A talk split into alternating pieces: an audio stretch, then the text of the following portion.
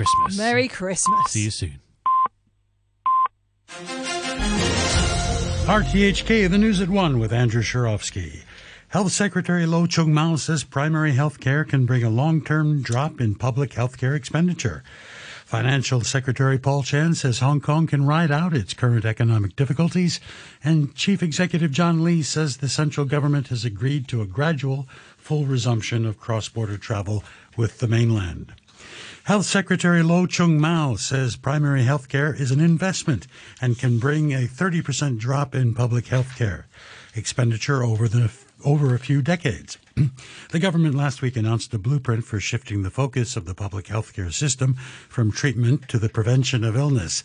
Speaking on a television program, the health chief said he expects 200,000 people to join the scheme in its first year, as the government will pay half the cost. Mr. Lo said a million people are currently taking medication for diabetes or hypertension, but that another million have probably not been diagnosed. A third of the patients already have complications, including strokes, heart disease, or kidney failure, before they detect the illness. These require specialized medications. If we can diagnose chronic diseases quickly, there will be fewer people requiring such medications after 5 to 10 years.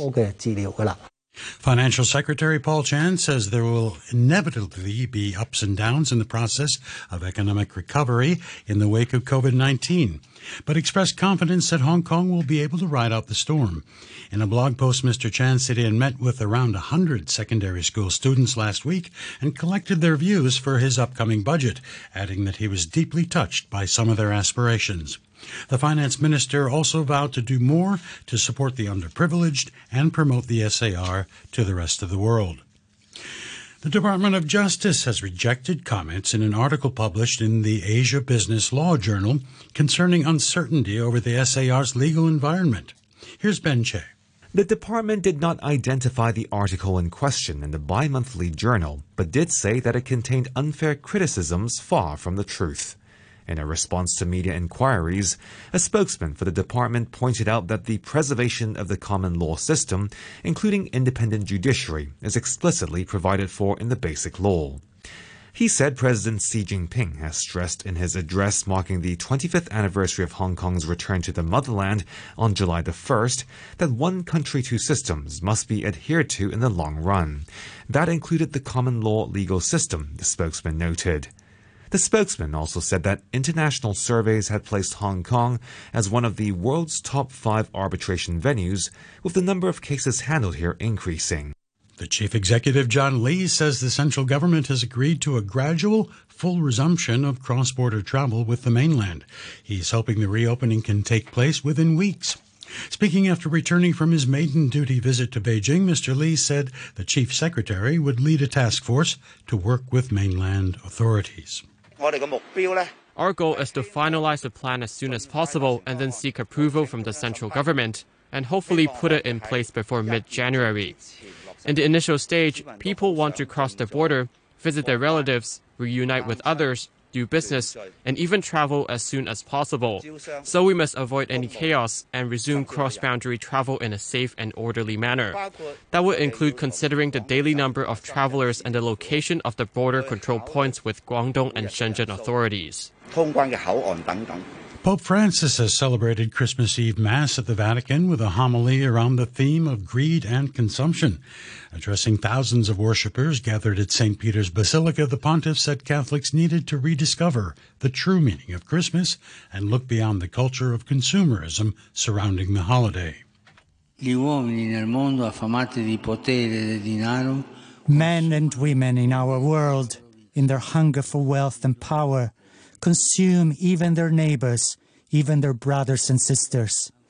How many wars and in how many places even today are human dignity and freedom treated with contempt? As always, the principal victims of this human greed are the weak and the vulnerable. And the weather fine, cool, and dry today with a maximum temperature of around 20 degrees, moderate to fresh east to northeasterly winds, occasionally strong offshore. The outlook mainly fine and dry in the next couple of days, cool in the morning and at night.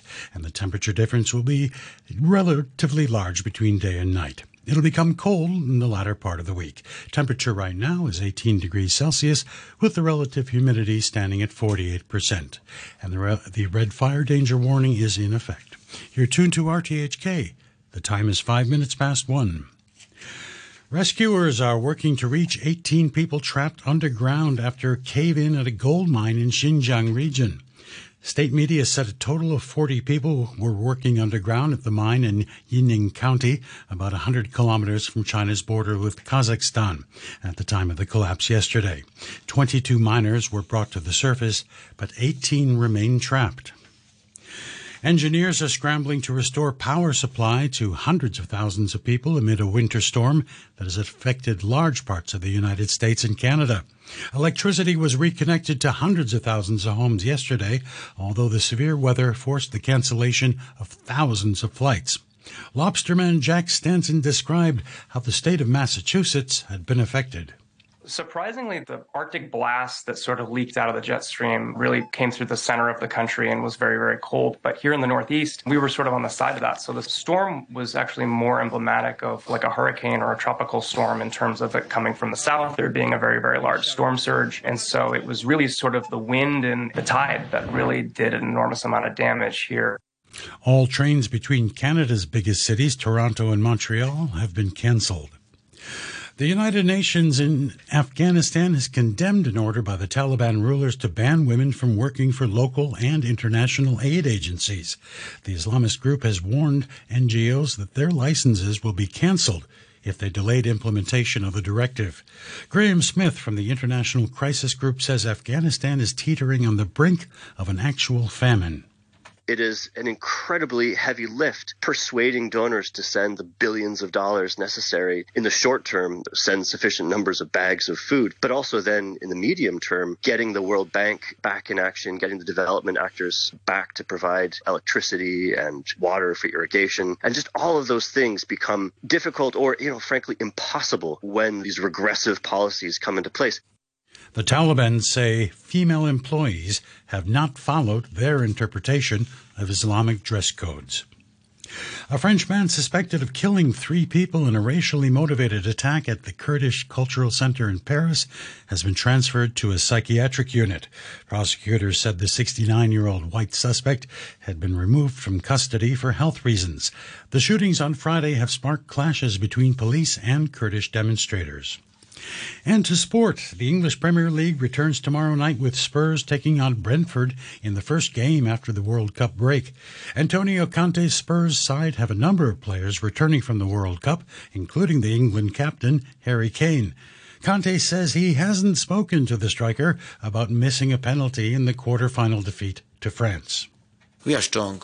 We are strong, and uh, we are strong people. Uh, who play at this level has to be strong in every situation, negative or positive situation, and try to, to, to try to, to address positive or negative events in the right way because you have to be strong. And Harry is a, a, strong person. I was, I was a, a, strong person when I was player. And uh, honestly, for me, it's better um, and uh, don't speak. And the storms we've been hear, hearing about in the United States were felt on and off the field in the NFL's festive games. The Tennessee Titans postponed their home game against the Houston Texans for an hour, citing extreme weather and power outages. The Cleveland Browns relaxed stadium rules for their game against the New Orleans Saints, including allowing flasks, blankets, and heated apparel. The home teams in both those games lost. Elsewhere, Buffalo clinched a third consecutive division title by beating Chicago 35 to 13, and the Baltimore Ravens clinched a playoff spot with the 17 to 9 win over Atlanta. The Sydney to Hobart yacht race, known as one of the most difficult in the world, gets underway tomorrow. Despite its reputation, it often has some unusual recruits. One crew member won her place in an office lucky dip. Tom Kneen leads the British entry in his yacht Sunrise. I haven't really recovered from winning the Fastnet yet, which is uh, the first major offshore race that we won with Sunrise. And I think that you take on these challenges um, with some trepidation, um, but we're fully aware of what we're in for. And we're also aware that the this particular race, the Sydney to Hobart race, can be absolutely terrifying, to be honest. And that's the news, sports, and weather from RTHK.